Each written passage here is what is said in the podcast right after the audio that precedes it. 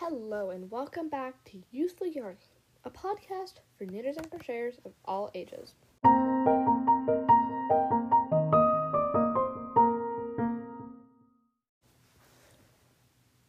If you're new here to Youthful Yarning, this is a podcast about knitting and crocheting. I review yarn, I review books, I, rev- I talk about some patterns that I like, and every episode has a theme for the patterns. This week, I'm going to be talking about amigurumis and reviewing Loops and Threads Flex. But first, I'm going to update on my projects. So, I'm still working on the sweater that I mentioned in the first two episodes. It's going pretty well. I mean, I'm still haven't gotten to the shoulder splitting, so still waiting for that. It's taking a long time, but I'm really, I'm really, it's turning out really nice. I'm really excited for it. I also finished my very first Mochi Mochi Land animal. I used the tiny, tiny pattern in patterns book. I talked about it last episode. Um, I made a tiny elephant with loops and threads flex, which I'm gonna review. I used it was a nice light pink yarn with little flecks on it. It looks so cute. Reminds me of cotton candy, and it's very Eastery too. So happy Easter, happy late Easter, if you celebrate Easter. Um, turned out really cute. It took me a long time to get the legs done because I'm not an I-cord fan and it uses a lot of I-cord, but I'd better get used to it if I'm going to make all the other tiny little guys because they're so adorable. I guess I'm just going to have to do I-cord. But it was totally worth it. It's so cute. So cute. So cute. Alright, so loops and threads flex. I have a lot to say about this yarn, so get ready. Loops and Threads Flex is an acrylic yarn. I believe it has some polyester in it, but it's mostly acrylic. It's very silky. It's a DK weight yarn. It has little flecks on it, little chunks, kind of. Luckily, the chunks, the, the flecks, sorry, not the chunks, the flecks do not fall off, which is a good thing because sometimes with yarns like that, the flecks fall off and they get everywhere. Then you have a regular yarn with no flecks on it. The flecks look so pretty when it's knit up. The yarn is so silky, so nice.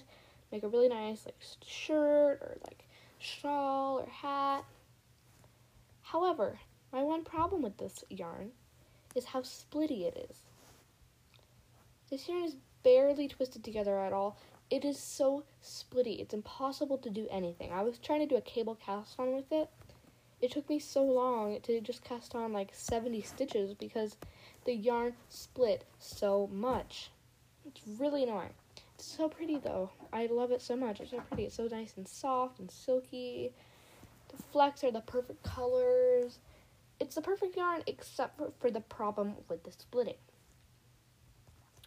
If you don't know what splitting is because somehow you've never encountered splitting, then I will tell you what it is. It's when the yarn, when the plies become unplied, when yarn kind of falls apart. Debbie might say it phrase.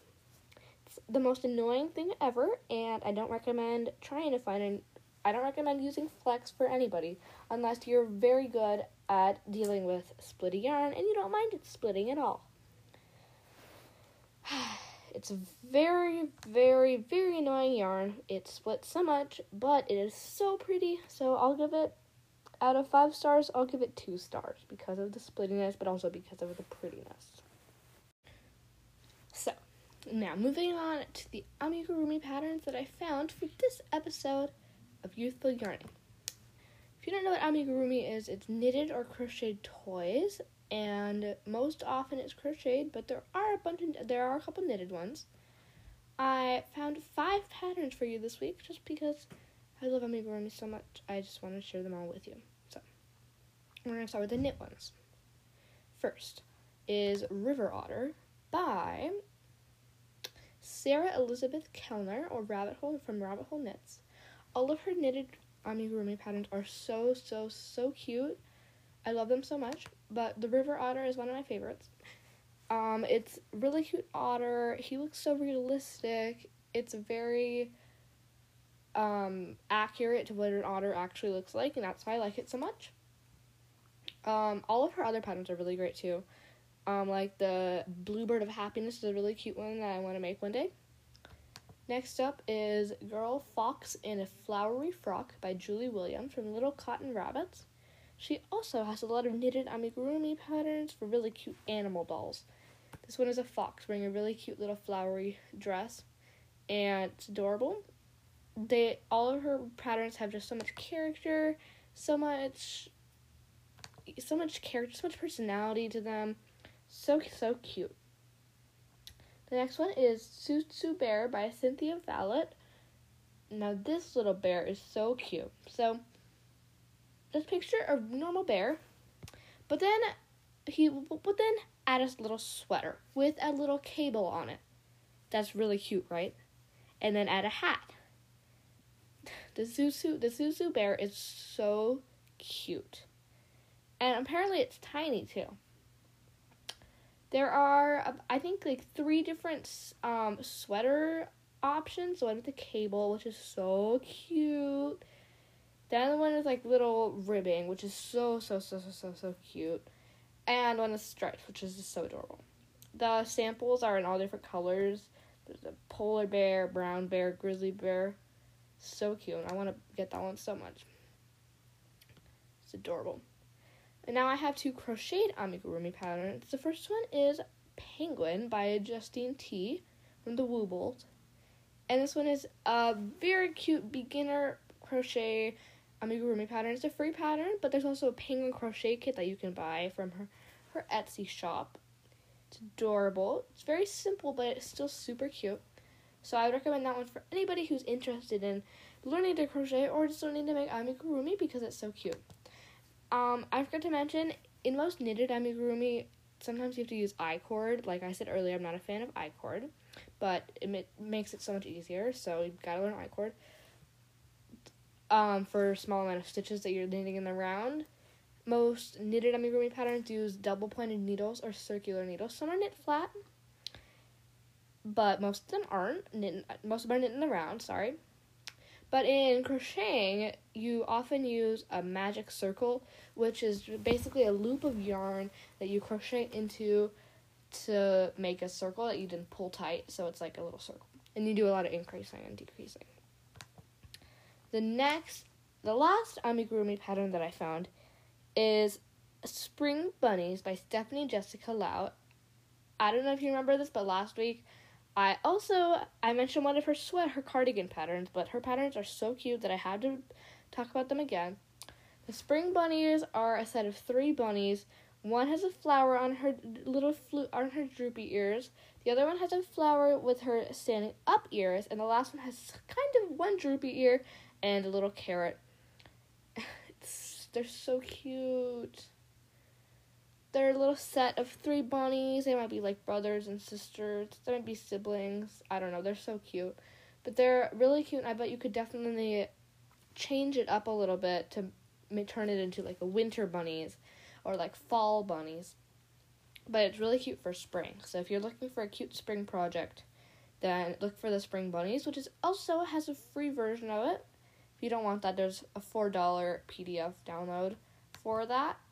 But if the so cute. They'd be really good for Easter baskets if Easter hadn't already happened. Maybe for like if there if you know anybody with a spring birthday who really likes bunnies, make that for them. That's all for the amigurumi patterns for this week. This week I'm adding a new segment to my podcast called Yarning Stories, and this will be stories about my knitting and crocheting, some incidents that happened when I was knitting and crocheting, and I'll be starting with a little story right now. So I call this story Why You Should Always Check Gauge. So ever since I've been knitting and crocheting, I've always seen on the patterns that it says make sure to check gauge, make sure to check gauge, but alas, I never checked my gauge. The first time that actually came back and hurt me was when I tried to knit my very first garment, which was a tiny little cardigan. It was like short, it was pretty cute. And I didn't check gauge, and now it fits like a five year old, so that's pretty fun. Unfortunately, I did not learn my lesson from that incident, and I never have checked gauge ever since then. I don't know why I thought it was so hard to have to get a ruler out, measure it, count the stitches. I really should have just listened to the patterns and checked my gauge, but I just thought it wasn't a good idea. But in reality, it was a very good idea and I really should have done that. Oh, me. Anyway, so today I was bored and I was thinking I want to crochet something. So I found a pattern called the campfire cardigan and I decided I'm going to make this. It's really it's a really simple pattern made up of two crocheted hexagons and I'm sure it would be super easy if I had the right gauge.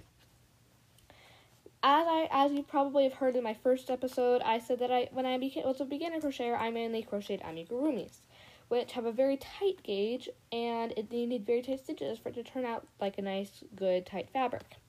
So my hands have been in the habit of making tight crocheted stuff.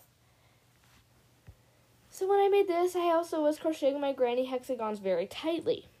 So it was way too small. I was thinking, this seems a little bit too small because it said in a couple of rounds I would have to fasten off It's like tiny. It would barely fit like a tiny Barbie or something. So then I was like, okay, maybe I didn't get my gauge right. So I looked at the gauge and it said like three rows is four inches. And I looked at my three rows and it was barely one inch. Always check your gauge, people. I've never made a gauge swatch in my life, but from now on I always will. I was so mad when that happened. I just wanted to throw my yarn across the room, but of course I didn't do that because the poor yarn would have gotten hurt, and we don't want that, do we? We don't want to hurt the poor yarn. Then I realized that the pattern said to use a size L hook, and I was using it like a, I don't know, an uh, what's the smallest hook? I was using one of the smallest hooks. It was a three millimeter one or like a two millimeter one, very very small one. So I should have read the what I should have read what size hook I needed and I also should have read to check my gauge. If you have any funny stories about your crocheting or knitting incidents, you can submit them with the with the a voice message. You can also submit any yarn, any of your favorite yarns, yarn reviews, pattern reviews. But that's it for this episode of Youthful Yarning, a podcast for knitters and crocheters of all ages. And I will see you next week. Bye.